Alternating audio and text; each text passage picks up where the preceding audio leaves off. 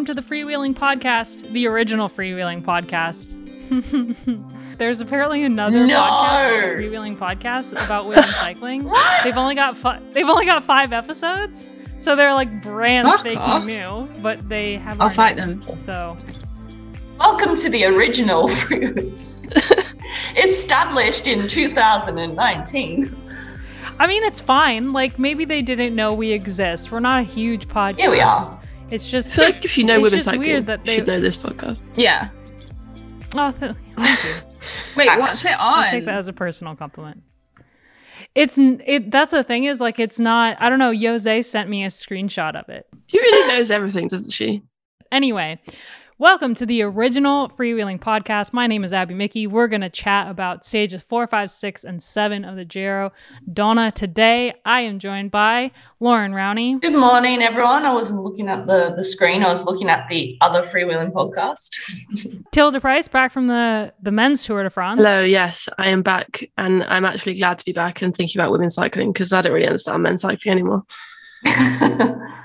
To be Okay. fair, I don't either. Like yesterday was bonkers. Yeah. Yesterday was the yeah. I like I under I understand why Wout was going in the break, but I also I also don't understand. No, me neither. It's fine. I mean, he's like super exciting to watch. So his shoes are top notch. Caitlin Fielder, great job with the shoes. And Amy Lauren Jones. I'm also down the other freewheeling podcast rabbit hole. Anyway, What do you think? I think they can get lost. Are they going to take our jobs? No. I think isn't it hosted by men as well? yeah, Not it having that. is. It is. Not having that. We're starting podcast beef here. Well, of course, then they don't know about this podcast. Hmm, yeah. Man, am I right? This is our official send for the freewheeling podcast. I don't know. I'm taking. I'm just gonna go about it in like a. They probably didn't know we exist. It's just coincidence that they also came up with the name Freewheeling for a women's cycling podcast. Hmm. I don't. Yeah, I don't know. I don't want to assume that they were like, yeah, we're just gonna steal their. What thing. is Horizon Sports anyway?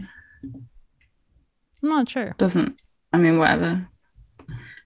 Crack on, lads. You're not going to be as good as us, are you? So Ah. All right, let's talk about the Giro Donne. I we can start where we left off, which is the rest slash travel day, because we have an audio diary from Leah Thomas. So let's hear that really quick, and then we'll dive into stage four. Hey everyone, um, this is Leah Thomas from Trek Segafredo. Um, we have a rest day today. Uh, normally, I think that'd be great, but um, our hotel is uh, quite an adventure.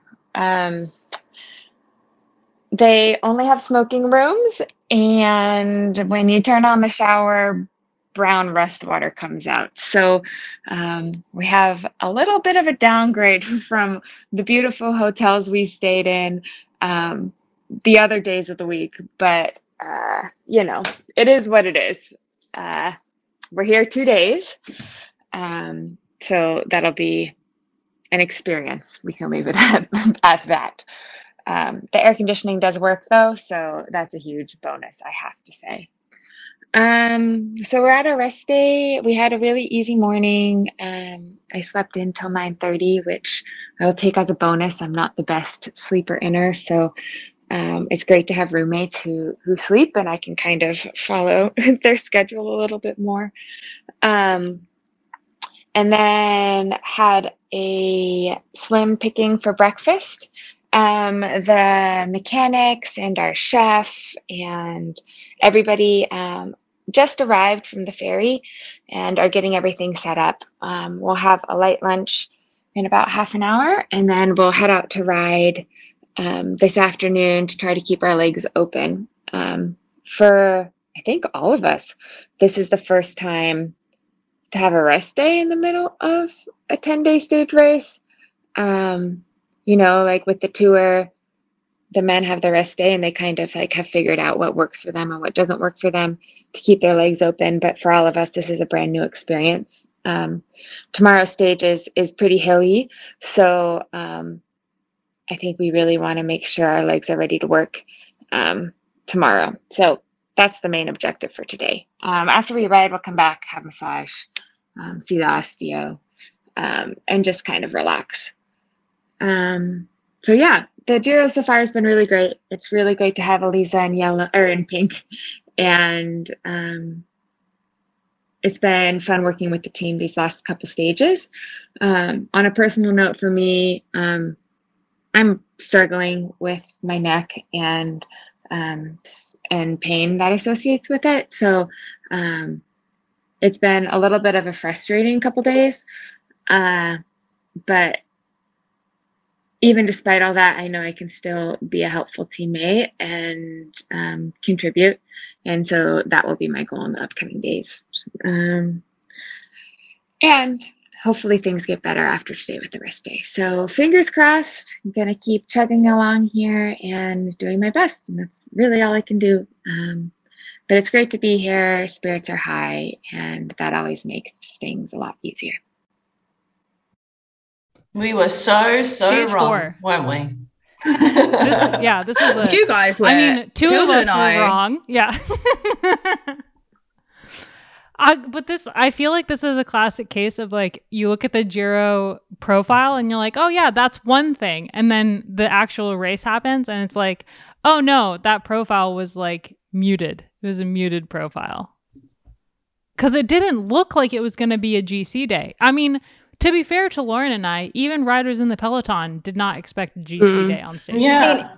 it would have been the thing is is that I don't think anyone expected like three of the top GC contenders to get like five minutes on everyone else for sure. Mm. Like with that climb, like something was probably going to happen, but that I don't think anyone Yeah. predicted. I think the the reason that I didn't think that it was going to be a GC day as significant as it was was because the climb was still 30k from the finish. So I assumed that yes, maybe Annemiek will ride away on the climb, but there was enough ground to cover before the finish for them to for someone to bring her back. But because the descent was technical, because there were actually more climbs than I think I thought before uh, the finish, there was just not enough. One, not enough firepower for people to bring her back from that. That group was pretty big, chasing them, but it but they couldn't really organize on the course that there was. Like there wasn't enough straight, flat road for them to organize a, a good chase. But I mean, it was a heck of a good day of bike racing for sure. Hey, Niamh here. Um, having just finished stage four of the Giro Donne. Um, I'm just on the bus. We've got a long transfer today, so if you hear banging and crashing, that's what it is. Um, in terms of today, uh, yeah, I can say today was super hard. Uh, also, circumstances, it was super hot. I just checked my gun, and, and I think 38 degrees average and 44 degree max. I can tell you, we felt it today. I think everyone felt it, and yeah, it was a, a day of suffering because also we're the first time in the hills this tour, and uh, yeah, there were some hard climbs, I can tell you. Um, about 70 k's into the race, we had 4 k's at 8%, and yeah, I mean, Movistar just really drove it into this climb, and Annemiek made a killer attack, um, taking two riders with her away, and yeah, honestly, I uh, I really I really tried to follow this, but yeah, that was that was a, a level above what I am now, sadly, and uh, yeah, also I think we're considering yeah the heat and everything. Uh, yeah, everyone was suffering in their own way, and yeah, it was a it was a tough race. It was a tough day. Um, we had a chase small chase group behind, but unfortunately, uh, there were quite a few teams in there that were already represented in the in the breakaway. So yeah, there was not much of a chase. About only three of us were really really pulling through, and yeah, I mean that that group of three pulled a lot of time today. Um, but yeah. It, it is what it is, and we're only four days into the Giro Donne, and I'm sure we've got plenty of hard, hard days to come. Um, hopefully tomorrow will be a little chance maybe to spin the legs hopefully recover a little bit um, it's a flat stage uh, but yeah we'll see how it goes and I'll be wearing the white jersey tomorrow, um, which is cool and it's exciting. And uh, yeah, we'll see what we can do with that. Check in with you again tomorrow.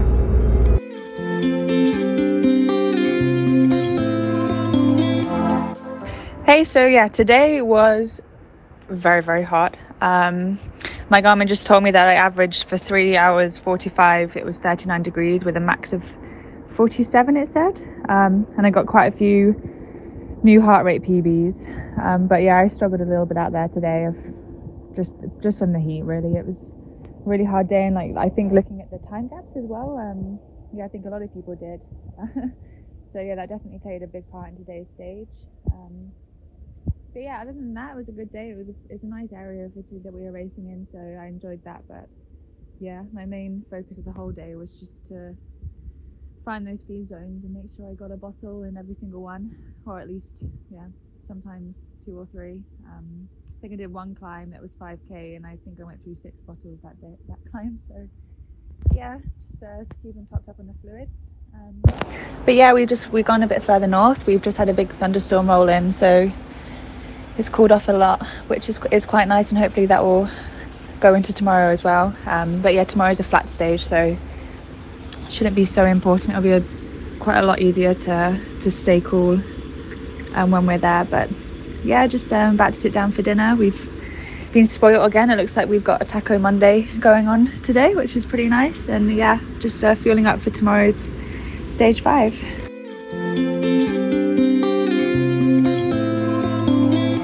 Hi everyone, this is Leah Thomas from Trek Segafredo. Um, it was a late, it's a late night. Sorry, this is um, a little delayed. Um, I don't have much to say on today's stage other than it was so freaking hot and it was really hard. Um, the first 60k had a little bit of climbing in it, but really the climbing came in the last 50k of the race. It was a stage that no climb was longer than 5k um, but then after that initial climb it was constantly up and down all day um, a stage that's really great if you have good legs and really horrible if you don't um, Elisa rode as hard as she could um, but the heat really did play a major factor in the outcome of today's race so um, you know you can always hope for more but in the end all you can give is your best on the day um, and we'll move forward to tomorrow.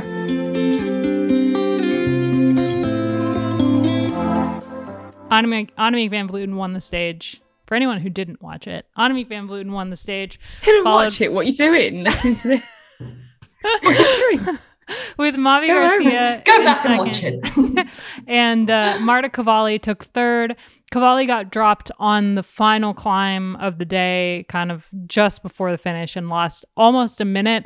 But AVV and Mavi Garcia pretty much wrapped up the GC fight between the two of them. I guess the big talking point here and is, I mean, it's is Mavi Garcia. I mean, she's a fantastic rider, but I didn't expect that kind of performance to be able to match. She matched Annemiek, and actually coming into the finish, I almost thought she would have had it when she put in that big final attack. Um, but for me, that was a really impressive performance by her. She's done well in stage races, but nothing like this. She's always been there and she's had some pretty impressive performances. And obviously she won a stage of burgos which um, was i think a breakthrough moment for her. But she's never been consistently able to hold that form throughout the season. Like i feel like we see her have one really good ride at Strade and then we don't see her for the rest of the season. And so the the fact that she's she had this performance at Burgos, she's following it up with the Giro. I mean, it's yeah, it's it's really great. And obviously she's she's not old in cycling terms, like she's relatively new to the sport of cycling. Um, so I think for her, that's just a natural progress, regardless of her age. Age, it's just a natural progression of being in the sport for longer and adapting to um, longer peak periods, if that makes sense. Yeah. I think also one of the reasons that we haven't seen that much of her, or like it seems like she hasn't been that consistent, is that in the past, and this is Abby, what you were kind of talking about in your piece yesterday, is that we haven't really had that many races with this sort of climb, with this sort of parcours that that she really thrives on that. Like that's why she does so well in the Spanish races in the Basque Country and in like Navarra and that because she's just a really good climber and she's very much that and pretty much that like you don't ever see her in like the classics in Belgium because that's just not her bag. Um so yeah, I think that's another reason why we see it come out in this race. Yeah, she's one of the very, very few quote unquote pure climbers. Like they don't really exist in women's cycling. And even she, I would say, is maybe not a pure climber, but she's what as close as what we've got. Well, just I, I, like the word. Just she's a stage racer. Yeah, that's the sort yeah. of rider she is, um, and she just gets better and better through these longer, harder days. Um, and something that was spoken about, I guess, on the commentary and what we've talked about before is the fact that um, last year, the year before, where she did um, yeah, 2020. Yeah, she did Ardèche and then backed it up with the Giro, right? Yeah, like And two she had- days later. Yeah, and had two incredible performances. So, like Annemiek, I'm guessing, you know, she's going to walk away from this Giro with a very solid performance and then perhaps even ride better at the Tour de France. We'll see. But the the big takeaway point for me and has been that which you wrote about, Abby. Um, that was the article you wrote, right, yesterday. yeah. That's impressive. You did that with a, a little baby attached to you, probably. Um, was that the Giro has just been so exciting. One, we've been able to watch it, but two, the fact that okay, between the top three and the rest of the, the bunch, there is a big time gap, but that we actually have a competition on our hands here. And I don't think, you know, anything could happen in the next days. It's not cut and dry that Annemiek is going to walk away with it like previous years with Anna van der Breggen herself. Um, the time gaps are still relatively small between her and Mavi with what's coming. And we saw how she got caught out in what was it, stage stage six. Yeah. So anything is possible.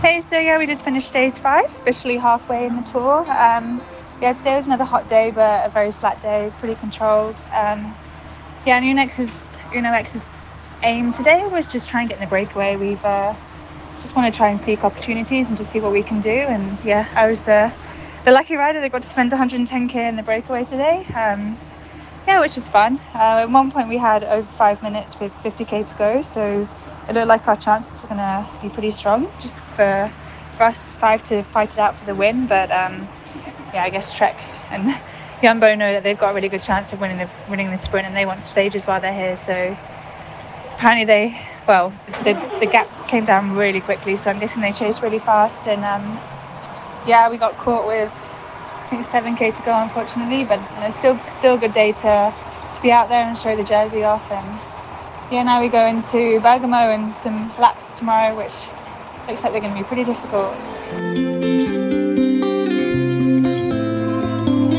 Hi everyone, this is Leah Thomas with Trek Segafredo here. We just finished, well, we finished the stage and we came away with another stage win. Um, Balsamo had a great sprint. Um, so we're really happy. It's just really great to be here. Luca is here, and so to have him be here for a win is great as well. Um, the stage was pretty calm. A group went up the road. Um, and got close to five minutes, I would say.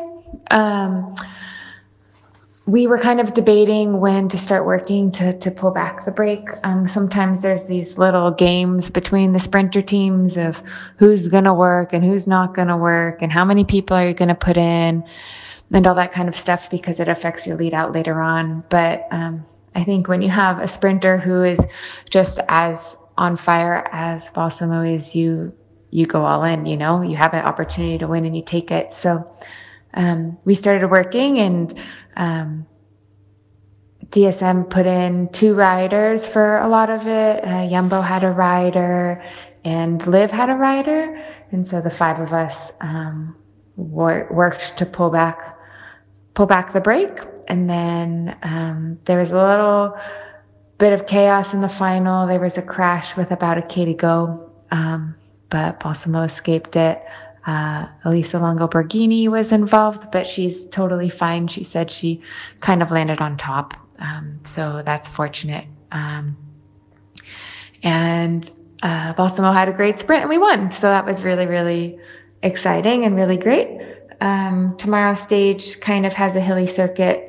Um, and then a final hilly climb. And then actually the finish line is at the base of a descent. Like it literally just goes downhill to the finish line. So, um, I think that climb is really going to make, um, some huge decisions, um, about the outcome of tomorrow's stage. Um, so that was the day.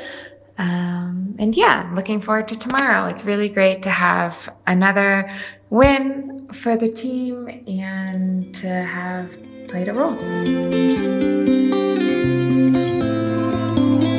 So we're halfway through the Giro Donne. Just finishing, just finished stage five today.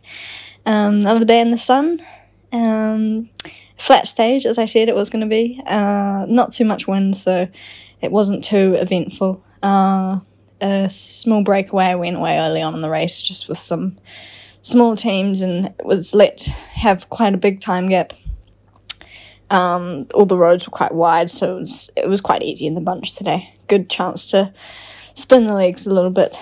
Um, and the, about the last 40 Ks, Trek and Yumbo uh, really put on the chase uh, to bring the break back. And yeah, came down pretty quickly, super fast on the on the wide roads. And yeah, it was honestly a little bit of a shit fight today in the bunch, um, with a long straight running to the finish, uh, well to the final corner. Yeah, it was madness. Uh, trains everywhere, and yeah, also just randoms. Again, trying to get in the trains, it all becomes really big fight. Unfortunately, there were a few crashes, I think, and yeah, sadly, I think two of my teammates went down. Uh, Elena and Blanca. Uh, I think Blanca went down pretty hard. Um, so yeah, that's not nice to see. Uh, hopefully she'll be okay. Uh, it looks like so far her injuries are just um, just on the skin, nothing, nothing too serious. But yeah, so hopefully she'll be back tomorrow. But yeah, it's a crash shakes you up, nevertheless. Um, unfortunately, I think yeah, with the crash, our, our lead up train for Lotte sort of yeah, a bit weird all over the place, and uh, and I, I can understand Lotte was probably a bit shaken up seeing her teammates go down. So, yeah, it wasn't the sprint we hoped for, but yeah, it was it was madness, as I say, and and uh, those kind of sprints are super unpredictable, and yeah. Um, just glad that I could finish it off safe today, just just in the bunch, and yeah, still still on podium end for the white jersey, so holding on to that, so that's also nice. But yeah, tomorrow's a new day. Uh, circuits. We're doing some laps with a nice hill in it. Uh, I think we've gotten some exciting plans from our team. So yeah, hopefully it can be a good day, and uh, I'll recover now and be ready for tomorrow. Talk to you then. Yeah, stage five was like a your same old, same old sprint day won by Balsamo with uh, Charlotte Kool was once again super close and she tried to dive bomb, bomb a corner a little bit, get it, get first into a corner and just Took didn't. it too wide. yeah, didn't She pick the right it Yeah, line. she did. Wide, but wide Balsamo open. forced her out. To be fair, it was a good move from Balsamo. It was. She's yeah. I mean, all those track skills. I feel like she's. We tried to Yeah. take Balsamo in a corner. It's like mm, it's not a great. Yeah. And All was is really frustrated. Like she was banging her bars over the line. She's been so Not close so many times. Yeah, it must be so. to get like this chance, which is, I think maybe part of it is also kind of the pressure because she probably doesn't get many chances, especially at this level. And like at the Mhm. tour, she's just going to be back riding for Lorena. So Yeah, she's got stage ten still. That's her last chance. And Vos is out. and no Vos, yeah. And no Vos. Yeah, we'll get to that in a second. Um, but yeah, stage five was a sprint, and then stage six we had a really really exciting finale. Um, they kept saying on the commentary, "Oh, this is this. We should have a women's Lombardia," which I'm pretty sure that they are starting a women's Lombardia. Mhm. Didn't they announce that already? I thought so. year? Yeah. Yeah, I'm. I'm like fairly certain that I read this somewhere. because I think it it, may, it would mean that the women almost have all the what we call the men's monuments, Monuments, yeah. minus Milan San Remo. I think that's which they're monument, starting yeah. next year. Yeah. Yeah. Wasn't it that one? Oh, it- was it both of them? Yeah. Yeah, there was definitely talk. Yeah. Yeah. So, Amy, you can fact check corner and Google it. Oh, bloody also, hell. I- people can't see the screen, but Amy has like a just incredible. She's got like sweater. three three screens screens screens. I love that Patagonia sweater. I was eyeing Oh, that so off nice. um the other day. Yeah. Um, Off topic. so stage six was a really exciting finale with there was it was a circuit race which anyone who's been listening to this podcast for months knows that lauren and i just love a circuit race so it was a circuit race that ended with like one final climb and then uh, a flat run into the finish and descent flat run into the finish. And um, right before the climb there was a crash. Pretty sure it was Elise Chabbey and Annemiek van Vleuten got caught behind that, but it just so happened that that was kind of the the heat of the race, and so Lisa Longo Borghini attacked on the final climb and brought Mavi Garcia and well brought Vos, and then Mavi Garcia rode up to them, and then they were caught by Annemiek van Vleuten in a chasing group of like maybe five that included Lotte Kopecky and uh, Niamh Fisher-Black, and the reason it was significant was because Van Vleuten, who is just like a legend of stage racing, right? She's she's probably the best women's stage racer that we've ever had, maybe other than Van der Breggen. Uh, she was in poor position. I don't obviously you can't expect, expect like oh there will be a crash right here, but she was really far back for to go into that final climb, and she got caught on the back foot. And Mavi Garcia, who I think prior to this race, I wouldn't really pin her as someone who's good in the bunch. Um, she was in great position and she was able to chase down that move with Vos and Elisa Longo Borghini. So it was it was a moment where I, like you said, Lauren, I was like, oh, this race isn't over. Like Mhm. that was the Mhm. moment where I was like, okay, Mavi Garcia, like she's got her work cut out for her, but it, it is possible that she can still take this race because it was she was in great position. She made a great effort to catch up to the two up front, and it didn't work out for her in the end. But it could have been a disaster for Van Vleuten. She could have potentially taken 10 seconds or something there, and that would have eaten into that that time gap that we see and then with all the stages coming up but obviously it didn't happen. But you could see in that stage all the the lead out trains were you know starting to get organized with about 10 kilometers to go. So as a gc rider it's so important to have your team getting you up there and in the right position. Um, and we see what happens when you're not organized Stage six complete. Um, it was laps today, and then we finished. We finished in Bergamo, so there's a climb, 4k to go, which is quite steep with quite the big co- cobble section actually. But yeah, it was quite aggressive on the climb, um, but then it cooled, calmed down a bit on the 15ks leading back up to the climb. So yeah, it was a bit of a yo-yo day for for me, but yeah, as it went, we we actually had a really good day. We we had a few points that we wanted to work on, and I think that we did that. Um, but yeah, now we're gonna head up into the mountains for tomorrow's stage, and yeah, I think another GC day for sure, on a day where we're trying to look for opportunities and probably just end up in the gruppetto.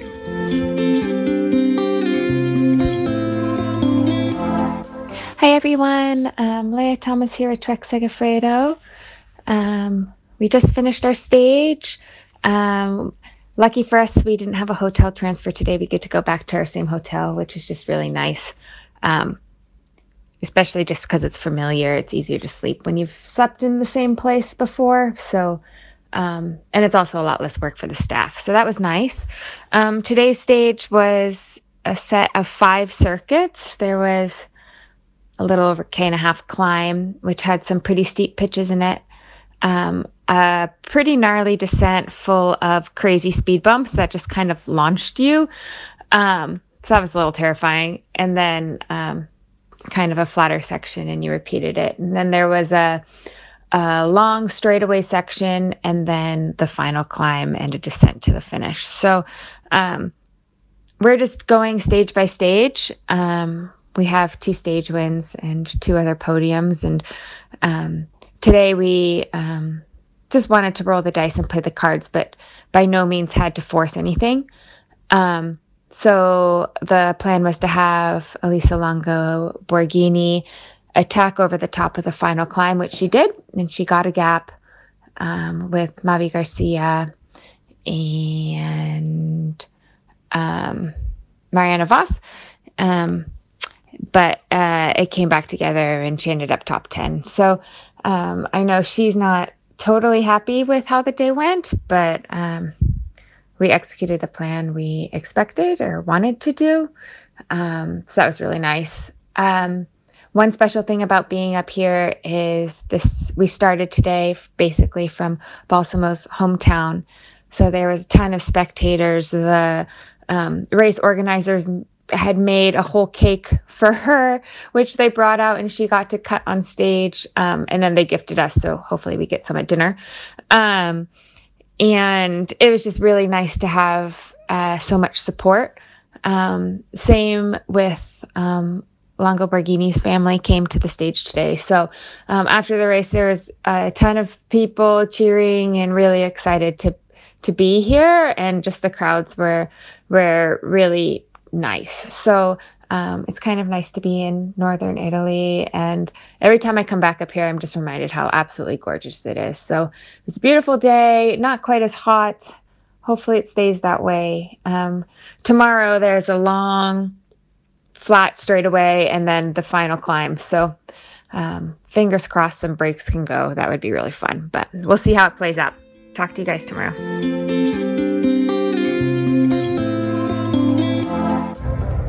Hey, um, just finished stage six. Um, what a day! I, yeah, nice circuit race. I love these kind of races because it's all on the whole day and it's exciting. And um, yeah, I mean, I I think my hardest challenge today was just uh, holding back because I've been strictly told to be patient huh? because the next few days are going to be hard. And um, but yeah, anyway, uh, we knew that there was going to be lots of opportunity for the team today. Uh, was five laps of a of a small circuit with a, a nasty wee climb in it and a nasty wee descent off that climb. So yeah, positioning was pretty key today. Even if I was uh, trying to save energy, it was important that I stayed at the front and stayed attentive. Um, and that yeah, we did just that as a team. I think we worked really well together.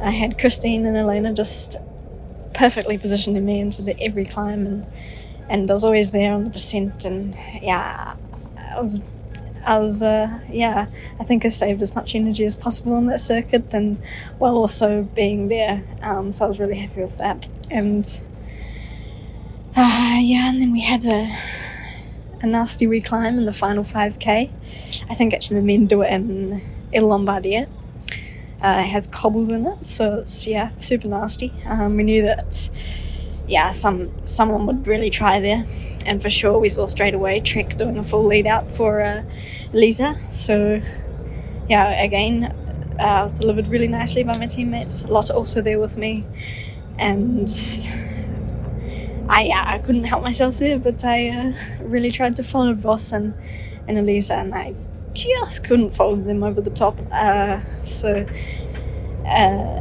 but then I was happy to see behind uh, Annemiek pulling full gas. So I jumped on the back of her and and she closed the gap pretty quickly because obviously Mavi was up there. Um, so I think 600 meters to go, we were back together as a small bunch, and I looked behind and I saw Lotte there, and I was like, okay can't let the pace drop now. So uh, I, yeah, I went to the front and uh, did what I could for Lotte. And yeah, she says to me it was helpful. So I'm, I'm glad I could help her in some way. And she sprinted to a deserved second place, I think. And yeah, I think we can be really happy with that. Um, yeah. So yeah, happy with today. Um, I think we all know that tomorrow and the next couple of days are going to be super hard. I hope uh, the effort I made today was uh, not too much on the legs and I still have something there. But at the end of the day, everyone had to make that effort today. So, um, yeah, we're all in the same boat tomorrow. It's going to hurt either way. And uh, yeah, it'll be exciting. Um, again in white. And I think I moved maybe up a couple of GC pace- places today. I'm not sure. Um, but yeah, chicken tomorrow.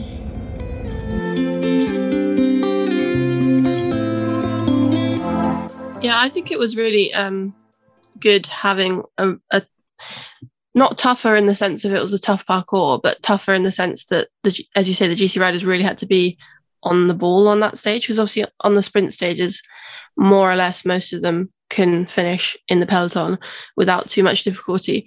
And I think it goes back to a bit what we were talking about with the women's tour about really needing to be an all-round rider and those kind of days reward the riders who can get stuck in regardless of the terrain.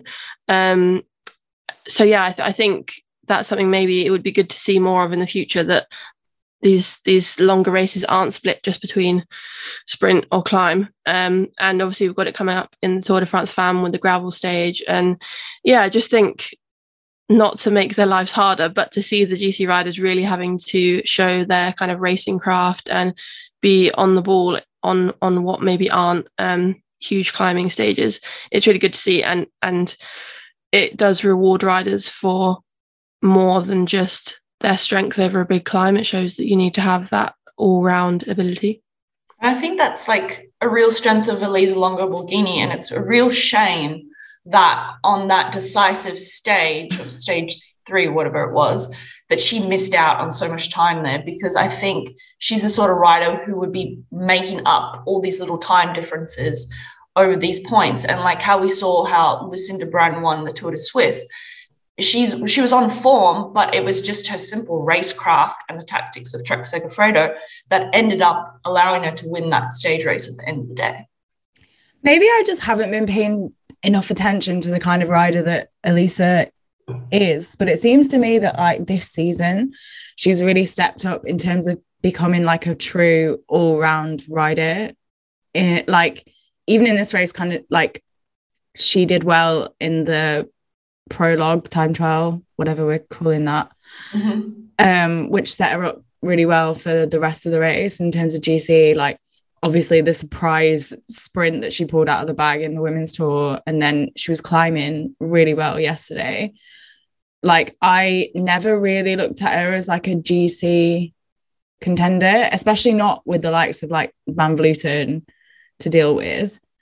I never saw as someone that could kind of roll with them on the climbs in, in particular but we saw that in the women's tour. I mean obviously it wasn't the same kind of climb but like, yeah, yeah, it just seems like she's found another gear this year with that. It's, it's interesting because I mean, if you look at her trajectory as a rider, so I remember when she burst onto the scene in 2012, she medaled what which world championships was it 13 or 14 one of them Ponferrada um potentially but she was it was her or was it Ratto? No, I think it was 2013 when the race was in Italy, and she was quite a young rider back then. And she was identified back then in the Hitec days and when she went to Wiggle as a climber. So whenever the Giro rolled around, there was always a stage around her home area, and it was a big target for her always.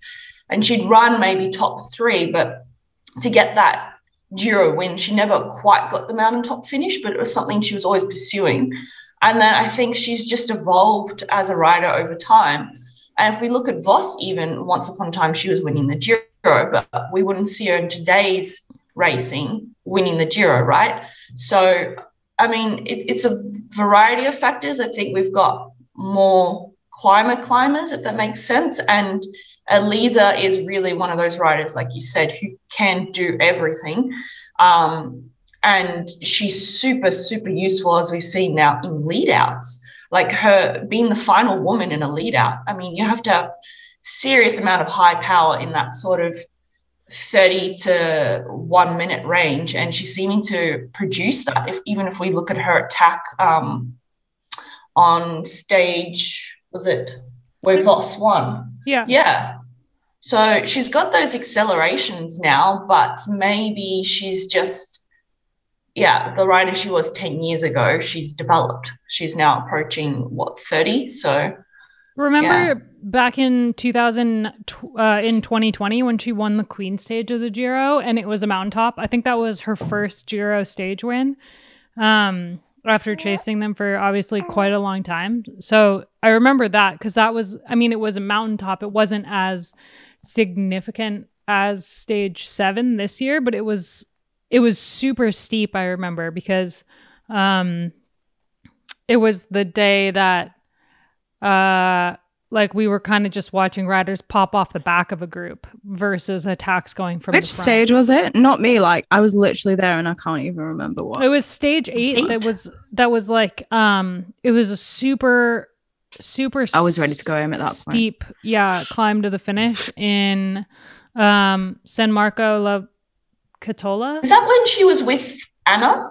Yeah, that was when her and Anna Van der Breggen got second, and then Michaela None of Harding Yeah. those was third. stages were like mountains though, for sure. Because I remember No.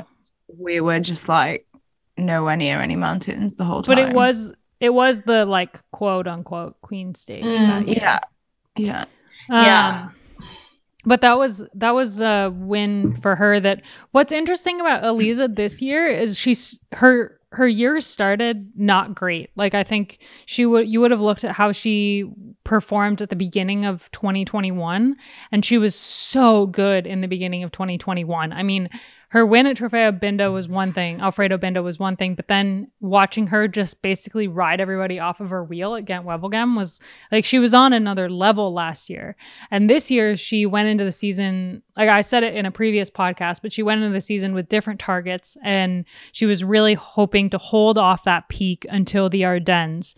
And she was not riding well in the beginning. And I think that for her, it, it was a knock on her confidence because even though it was the plan, I don't think she expected to be feeling as bad as she did in those early races. And especially like in Binda, when she got into that breakaway, of course they were riding for Balsamo, but if she'd felt good and she got into that breakaway, they would have let her go for it. And she was right away in the radio, like, I'm not feeling good. Like, we're not, I'm not going to take this opportunity. And then her win at Paris Roubaix, I feel like completely turned her season around. Like, she wasn't Mm. feeling well then either, but she was just, she timed it perfectly. Yeah. She did, it was such an incredible race. It was such an iconic win for her. And I think that that was the moment where her season really turned around mentally. Like, physically, I feel like she's been building throughout the season. But mentally, I think we saw a switch in her after she won that race where she realized that she she is really good and I think that we saw that follow through at the women's tour. And now if you see this picture of her from stage 7 that is just like the best picture. She's sitting up against the barrier and she's just got this huge smile on her face. And she's I think that like for her, she's in this place in her career where she's very, very secure at Trek Segafredo. They love her. And she's got so many major wins on her CV now.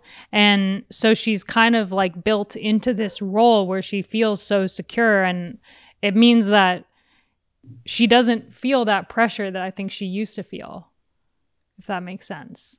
Mm. So, Yeah, and I Yeah. think m- maybe one thing to point out as well is possibly the absence of Lizzie Deignan in the Trek team, and not to say that that Elisa is kind of just stepping into her shoes, but in the way that Lizzie would be the rider that we'd look at in that team, who's a really good all rounder who can win races like Roubaix and races like the Women's Tour and can run top ten in the Giro.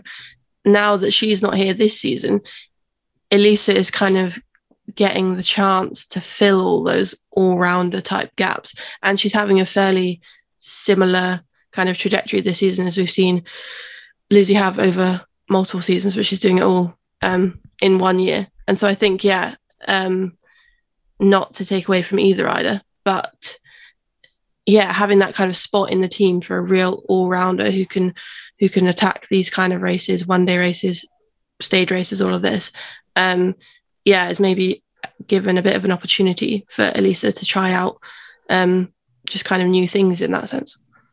Yeah, I agree. I mean, they they are they were missing a huge chunk of the team, a winner basically, and Elisa's filled that role for them. Both Elisas, uh, the double. Yeah.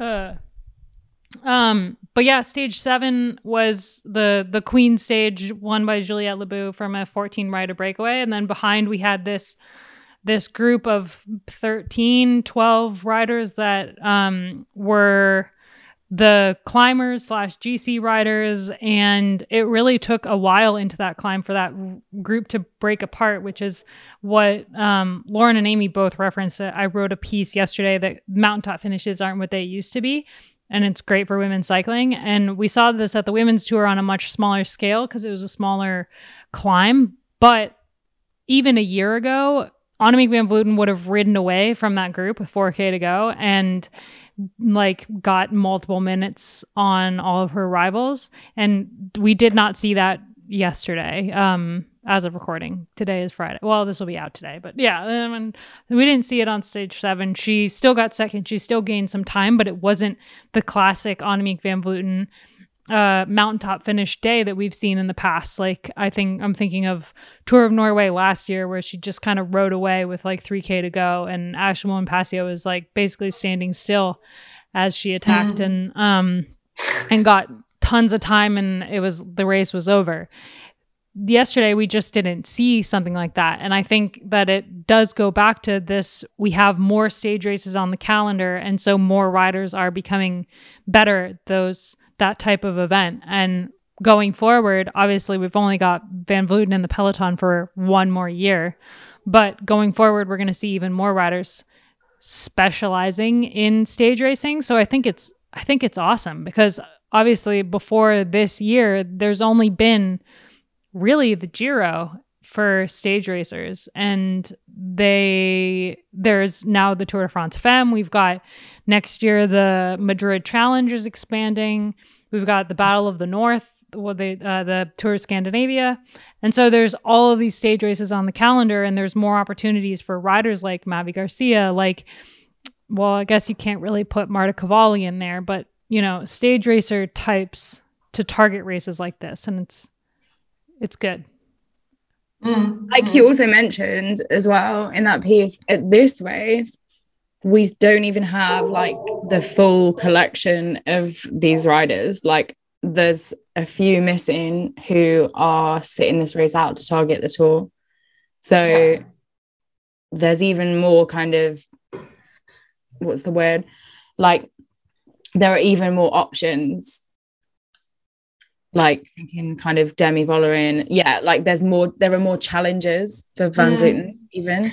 And I think walking into this year, we would have said, well, we have said it before, we thought Annemiek was just going to like wipe the floor, or that's probably the wrong exp- expression, but just right away from everyone. And that's not the case. And I'm feeling like now with how they've designed as well the the Tour de France Femmes avec Zwift, that's not what we're going to see. Um, and like you said, Amy, there are riders that aren't here now that we have no idea how they're going to show up um, in what, three weeks' time? Um, and I think we need to give a shout out to Juliette Labous because we haven't said yet that, um, you know, that was a really great ride from her, putting herself in that early break and then knowing that that was her best opportunity at this point in time based on her form and how she's going to potentially take a stage win. Um, a really good ride by Georgia Williams as well, I thought. And just overall, great to see me, Fisher Black, shout out for Amy, up there. Currently me. Sitting. Whoa, whoa, yeah. whoa. Why is it me? I thought you were the You bring her up as much as I bring her yeah. up. Hashtag free Niamh. free Niamh. Oh, yeah, that's. I know, um, but we take this out of Abby, not me, just because I'm Kiwi adjacent nowadays. True, true. Um, and she's sitting fifth on GC at the moment. So she's the top SD Worx rider sitting in the, the white jersey. And also shout out for Amanda Spratt. Great to see her back up there in the mix because we saw um, those three riders right away on the stage and then sort of there was a bit of a lull and those riders kept coming back. Elisa Longo Borghini, Fisher Black, Spratty, um, and who else was there in that little group? Really, Clara? actually, on the subject of Amanda Spratt and then I guess Bike Exchange, Kristen Faulkner, again with the kind of like questionable moves going on. I can't remember what stage it was, but she just kind of like, oh, that was stage six. She just like basically Mm. let out Vos. what mm. was she doing? She, I don't know. For It was me, weird. it, It was- looks as though she's always racing for herself. Hmm. Is it because she's just not like aware of what she's doing because of inexperience? I don't know her personally. In general, yeah. she's just not aware of what she's doing. I mean, yeah, look, I'm loath to like completely slag her off because she is like quite new. Like, obviously, the you know tactics and all that We've quite. last year we gave Annemiek van Vleuten such a hard time the entire the entire year on the podcast, and this year we've changed to, to Faulkner. We're now just giving Faulkner a really hard time. It's in in many ways it's justified. Like Hmm. when you watch her race, it is frustrating to see. Like she can't seem to grasp. Like it's like she doesn't know what she needs to be doing, or she Mm. and if she doesn't, then she's just kind of like, oh, I'll just attack at this random moment. I think that's what she was trying to do. I think she was trying to attack in the final kilometer, but she didn't have the speed to actually make it work, especially up against someone like Mm. Vos and Kopecky. Like she wasn't going to get the jump on those two, but she attacked too late into the race, and it basically just turned into a lead out, which was just kind of weird. Like it, it didn't hurt anybody. It didn't affect a- a- any of her teammates in a negative way like we saw in the women's tour but it was it was a pointless waste of energy Look, she just, Random. from just a viewer's perspective, she doesn't quite have the feel or the instinct. yeah Um, and she's getting by on just pure, Pure raw strength. talent. yeah Mm-hmm. Mm-hmm. Um, yeah, I mean, those things can, there's only so many times your director or your team captain or your team can try and help you understand these things. But at the end of the day, you have to be making these really quick decisions when you're on the bike. Um, and that's all instinct and Is there awareness. somebody- and yes. is there someone on bike exchange like a rider who would be like look you screwed up you can't do this anymore or like the Um, director there because i feel like she keeps making mistakes but i don't know if anybody's calling her out on it because she's not So I had a conversation actually the other day with I don't know if this happens where like and, and especially if you're like brand new, like she is still. Or do people so Sam was basically like questioning the tactics of some of the women. And I and he was sort of saying like, does nobody go away and like study races and like study the tactics and sit there and kind of like look at things that they've done or that they could have done better. Yeah, Are the, are yeah. the directors not sort of saying to them, look, you need to go away and take a look at what you did wrong and what you should do next time? And like, as it, and because I was sort of saying to him, like, well, I mean, you know, like people are new and like the tactics aren't like they're not used to like the same tactics. And he was like, well, that's not really an excuse. Like, it is their job. They should probably go and like And study the thing is, that's a valid point. We can now watch it, right? So I'm thinking of a mountain bike example, and maybe Sam's also thinking about this. Is that I'm sure mountain bikers go back and watch the races and try to see. I mean, it's hard if the camera's not on you, but to see the errors that you make. Um, he just looks at himself and goes, I look gangster in that speed suit, don't I? And I'm like, yeah, okay. I'm pretty sure Maybe the cut that riders would not say the same thing. So do you guys remember Katie Hall? Because I mean, she was Yeah. only racing like two years ago. Yeah, so it wasn't loved like that her. long. Yeah, she's incredible. But she started racing really late in in life. Like she signed her first pro contract with SD Worx. I'm pretty sure she was 34, 35. Um, and she was the same, like really, really strong, but no race tactic at all. And she took the time to sit down and study any race footage she could find on YouTube and study how to race a bike. And it was the reason that she progressed so quickly and got so good so fast because she really, really dedicated herself to learning bike racing. And I think she wasn't as strong as Faulkner, so she couldn't have gotten away with signing a contract with Bike Exchange one year after turning, after like joining the European Peloton. But she's still like, I, I feel like she's such an incredible role model for people joining the sport um older because she did try so hard to learn the tactics rather than just get by on her skill alone and it showed because if you can kind of hang with that team and contribute oh, yeah. to that team and like you know and then especially at the time they were like the dominant team mm. yeah and she she showed that like yes she came to the sport late but she really like you could see that she'd like paid attention mm. to what that team's also pretty good at lifting riders because I remember when um, Carol uh, Karol Ann Canuel was on Velocio SRAM and then she got signed. And one of her weaknesses was always riding in the bunch. And then she went to SD Worx or Boels back then, and um, she really worked on it then. And she was mixing it up. I'll never forget a proud moment was the Boels Ladies Tour, where you know typically it's a lot of wind and everything, and she was right up there mixing it up, helping her teammates. Um, ride a really difficult technical race. So, yeah, it's necessary if you if you want to improve. Um, and go back, watch watch the race, and try and identify where you went wrong, or ask your ask yourself why did I attack on a downhill section on a flat road.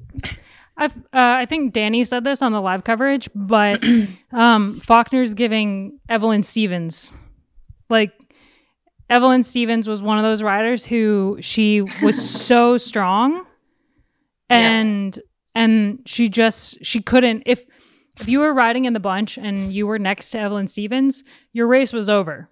You were about to get dropped, but she was just always able to just keep. No, what used to happen, Abby, is the race would go and Evie would ride away and you would get dropped. Yeah. She was so bad at at any so tactics, strong. any kind of riding in the bunch, like anything bike racing related. She was just awful, but she was so so strong.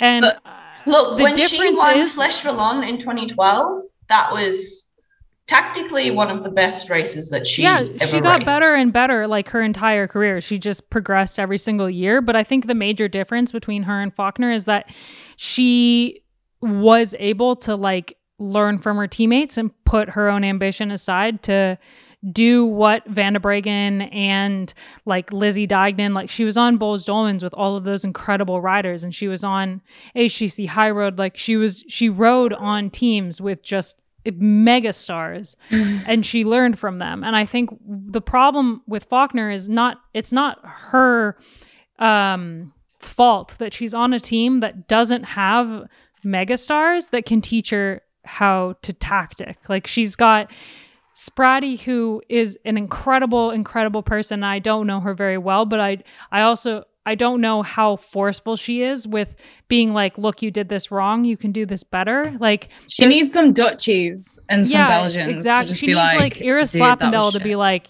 you really fucked this up, which she had a, she had an Ellen Van in my career. She would learn pretty quickly. Exactly. Yeah. Like she's it she's a product of her situation which is not necessarily her fault. But also, uh, exactly. back in the day, like nowadays, I feel like the really strong rider who doesn't have the tactical nous doesn't fly in the same way that it would a few years ago, even because mm-hmm. the depth is so much more nowadays that you do have to still be able to understand the tactics and when is the right time to do your like nuclear attack that you've got in your legs, but don't really know in your head when the best time to do it might be. It's like mm-hmm. you could probably like ride people off your wheel that way back in the day, but now it's just not as no. viable. Yeah. Okay, I think there's there's something else major from stage 7 that we need to discuss.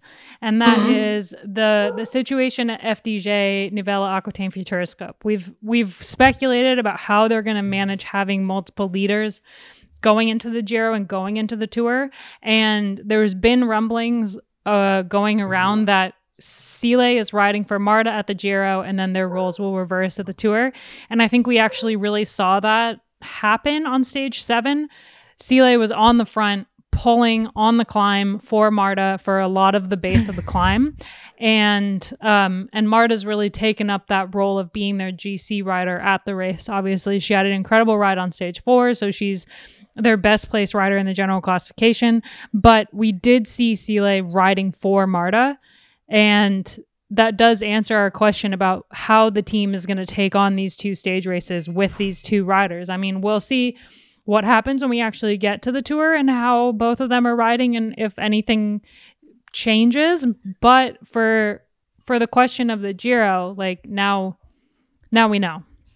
I have a question on that though. That's do we think we would have seen that if Cecilia wasn't like five minutes down?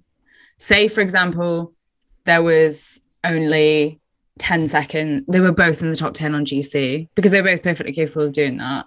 It's Mhm. just that Marta got away in that Mm. break that day.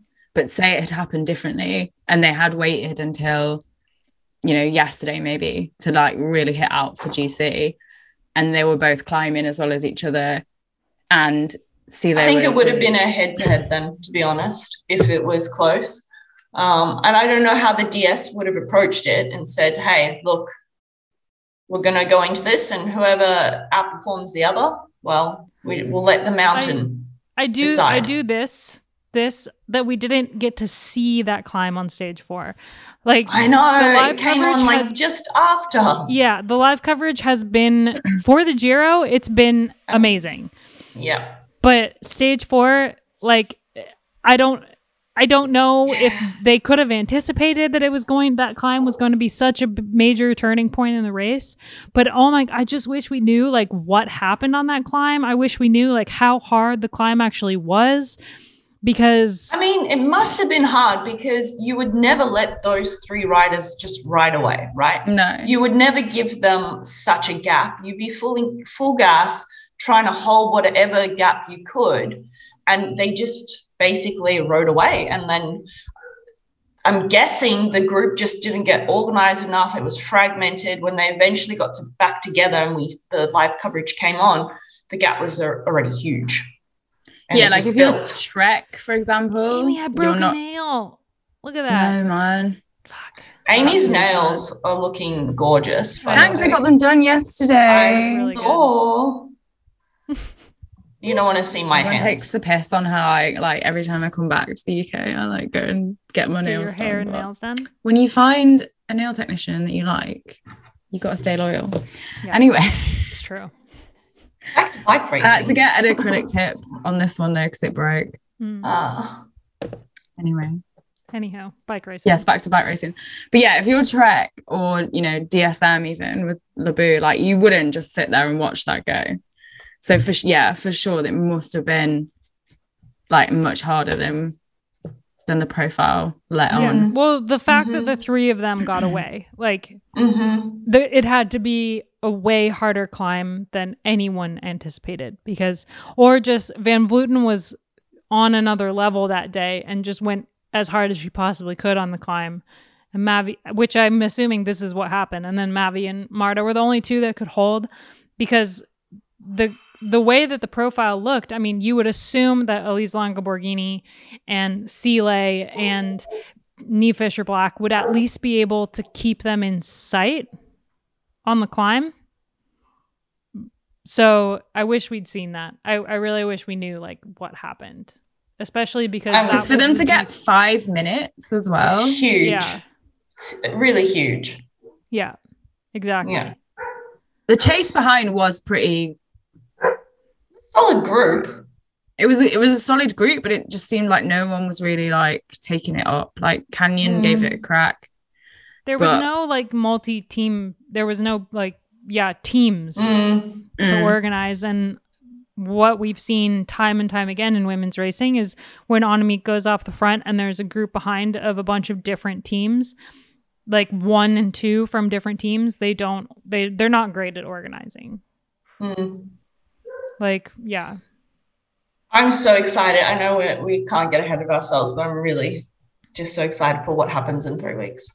I just I'm so excited for the course. I'm so excited that we're probably going to see the jersey change hands every day because the way that they've made the race progress each stage, it gets harder and Mhm. harder as far as the profile. So I'm so excited that there's so many different riders that can pick a stage and target a stage and and I'm so excited that we yeah, what we're going to see is basically every single day a battle for the general classification. It's just going to be such a great race. And I feel like when we get there we can talk about the the gravel stage because I think that the What stage The is that one? it's stage 3 I- four, five. I don't know. I haven't written the preview yet. I'm I've started multiple times, but the baby, baby says no. Um, but yeah, like um, the the gravel stage is going to be really interesting because of like the debate that's going on right now in the men's men's cycling world about the cobbles. I think it's really interesting that we've got this gravel stage coming up in the women's race and the debate that's going to happen about does this belong in a stage race? But I agree with what Tilda said that I think it does belong because it makes the general Mhm. classification more exciting. Like, would they be having that debate about the cobbles in the Tour de France if Pogacar hadn't just like ridden off the front? Like, if he'd struggled, people probably would have been like, oh, yeah, this is going to be great for the general classification because it evens it out. Like, Mhm. for the women's, I think I feel like it'll be the same because it'll be like, you know, Annemiek van Vleuten classically doesn't have the strongest team work in the peloton. Usually SD Worx and Trek have better teamwork. Her team is going to have to be on it on the gravel stage to make sure that she doesn't lose any time. So I feel like for that it's going to it's going to equalize the general classification a little bit and it, it gives riders an, an opportunity to get time before Planche des Belles Filles which is when Annemiek Mhm. could just take the ride away from everybody and yeah. Well, We're going to be know. coming out with that same cliche everyone was coming out with on the men's race. Like, you can't win the tour today, but you can definitely lose lose, it. it. Oh dear. it is true though. it will be really true. Yeah. No, I'm I'm so excited. And I feel like I'm not excited because it's the Tour de France. I'm excited because of the race that they've put Mm. forth. hmm hmm Yeah. Yeah, But we've still got this bit stage confusing. race to finish before We we. do. That's true. We've been like talking about this now the whole year. Somehow weevils its way into like every podcast. I mean, it's a big deal. It's a So- huge deal. Yeah. And Tilda and Amy are going to be on the ground. It's very Mhm. exciting for them. Anyway, yeah, we've got three stages left in the Giro. Stage eight is a shorter stage with some two major climbs and then a descent to the line. Um, stage nine, hilly with three climbs, and then stage ten is is basically dead flat. Uh, real short Mhm. day, 90k, the final day, and and that's it. That's a that's a Giro Donne wrapped. So three more days. We'll have more to talk about on Monday, probably, hopefully. Yeah. Do we have? Did we Um, miss anything? I feel like maybe stage eight is going to be decisive with this descent. I don't know. Could this be Possible. the mix, the, the point that? I don't know. I don't want to predict anything like I did for stage four, and then just be like horribly wrong, and the podcast come out after the stage has ended, and me just look like an idiot. I think is this is this the stage as well where the descent is um it's the same descent twice. So yeah, that is maybe a good thing for the riders mm. who aren't Test very strong at descending. Exactly, yeah. I was writing the preview and I was thinking about Pauliena Rooijakkers the whole time. She's not even here, but I was just thinking this will be good for her. She'll get to see it. So I think that that could be a good thing in terms of the riders who are less confident will have a go at it first. But yeah. I mean, I don't want to say too much. As you say, people will listen to this and it will be they'll know what happened. So We're making no predictions. No. Man, Canyon SRAM has had like they've basically been non-existent in this race. I didn't even think about that. Like they don't have obviously Yeah. Kasia or Pauliena, but Elise Chabbey's still been a really good rider for mm, a couple years now. So I'm surprised. They've She's in the Just on QM jersey, to be fair. How Which is is- kind of like what you can do at this point if everyone else is like if you're five minutes down on GC and yeah. Mm. all that jazz. And she's not she's not like a climber climber either. Like I wouldn't have No, had her down as like- opportunistic rider. just No, a she- bad yeah. bitch, isn't she? She- But also, I was expecting more from. Is Soraya Paladin at this race? Yeah, she is. Yeah. Could have been an opportunity. I thought she would. Yeah, I thought like in the absence of, I think I wrote this in like the preview too. Like in the absence of Kasia and Pauliena, like she's kind of like the next yeah. Mm. leader coming through, but she hasn't really done a whole lot, especially being Italian at the Giro. This is one thing I was thinking with um Kristen Faulkner. Uh, if she was still on EF Education Tibco SVB, they would be having a totally different race. And Mm. all these stupid attacks, we wouldn't be sitting here saying that that was a terrible idea. You'd sit there thinking, oh, she's really putting EF Education in, the, race. And sometimes I do wonder. I know that they're a bigger team, but what was the motivation to move to Bike Exchange when you knew you wouldn't be the leader, but you still want to ride like the leader?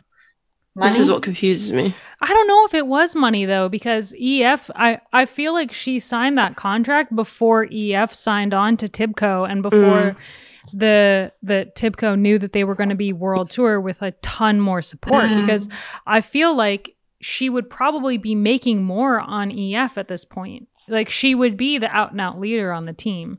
So Mhm. it it was a curious. I when I saw that move, and we knew that EF was going to be in the women's peloton, joining Tibco and providing way more money for them to kind of up their game.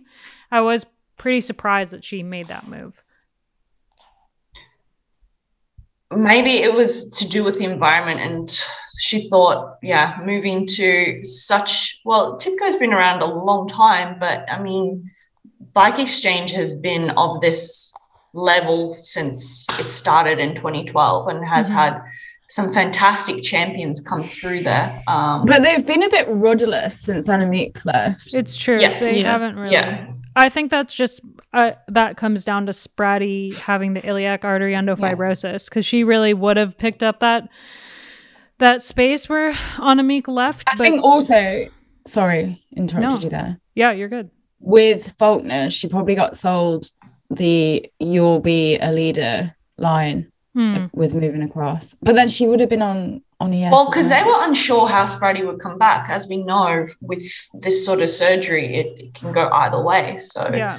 Um, the past two seasons haven't been the best for Spratty, and they they needed someone to step up and fill that that sort of role until she comes good. And she's shown here that she is definitely on her way back um, to what she was before.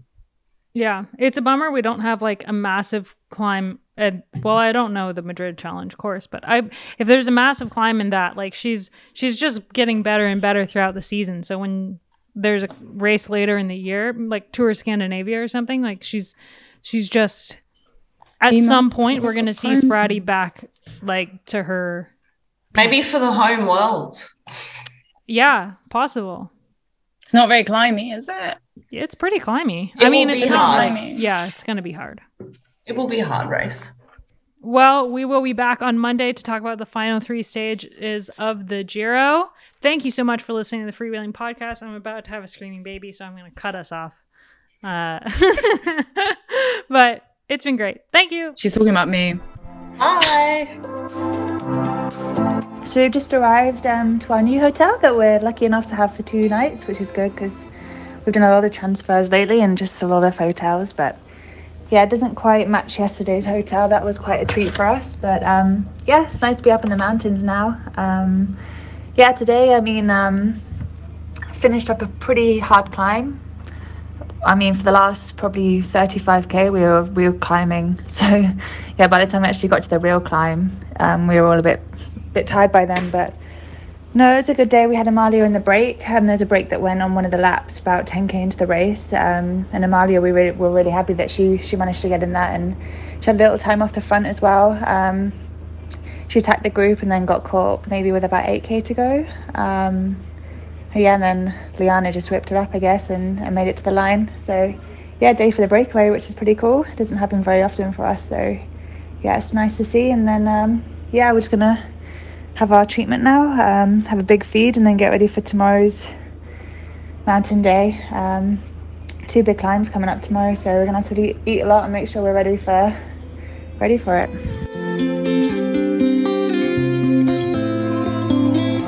We're at day seven already of the Donna. Um, just finished our first mountain stage. So, uh, yeah, it was a tough day today. Pretty much climbing from 40k's into the race till the end. So, yeah, crazy with sort of the the main part of the climb being the last 10 15k ish.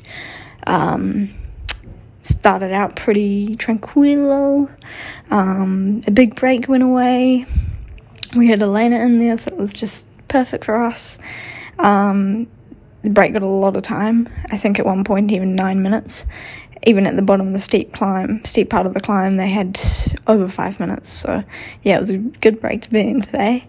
And uh, back in the peloton, it was full lead outs all the way up the up the valley. Um, I had Blanka and Lotte to position me perfectly um, and spoil me with making sure I had water, everything. Yeah, they were. I felt like princess today. It was very nice, and so yeah, I um had a job to do once uh, it got to that final part of the climb, uh, the steep part. Around 10 k's to go, and yeah, it split up pretty quickly from there, down to a small group, and then coming down to even smaller group at like 5Ks and then yeah, it sort of was fireworks. Uh, the GC girls were attacking each other. I sort of tried to keep my own pace. I knew sort of, yeah, I had to pace this climb carefully today because I'm still pretty much learning my limits on these long climbs.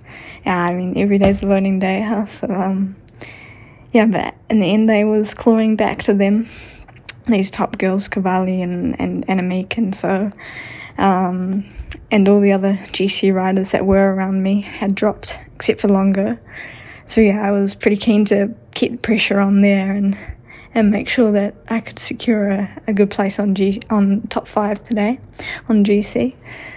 Um, and then in the final, uh, yeah, I mean, it, I still even had enough in the legs to have a good crack um, which is super cool. I mean, it's crazy to, to even think that I'm saying now that I was uh, racing at the top of the mountain with the likes of Annemiek and Cavalli and so on.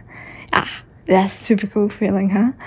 Um, yeah, in the end, uh, I sort of opened it up because the other three girls were just sort of looking at each other.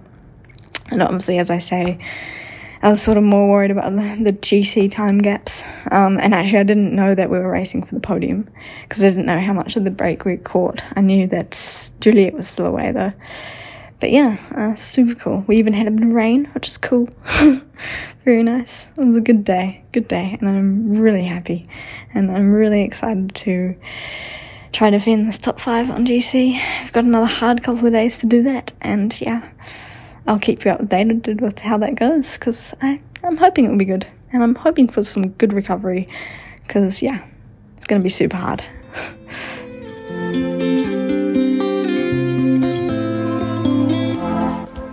Hi everyone, um, this is Leah Thomas with Trek Segafredo. Um, we had a hill climb stage today. It was flat leading up into the stage. Um, a break went up the road and um, we kind of let it go, just trying to save our legs for the coming stages, which are pretty hard.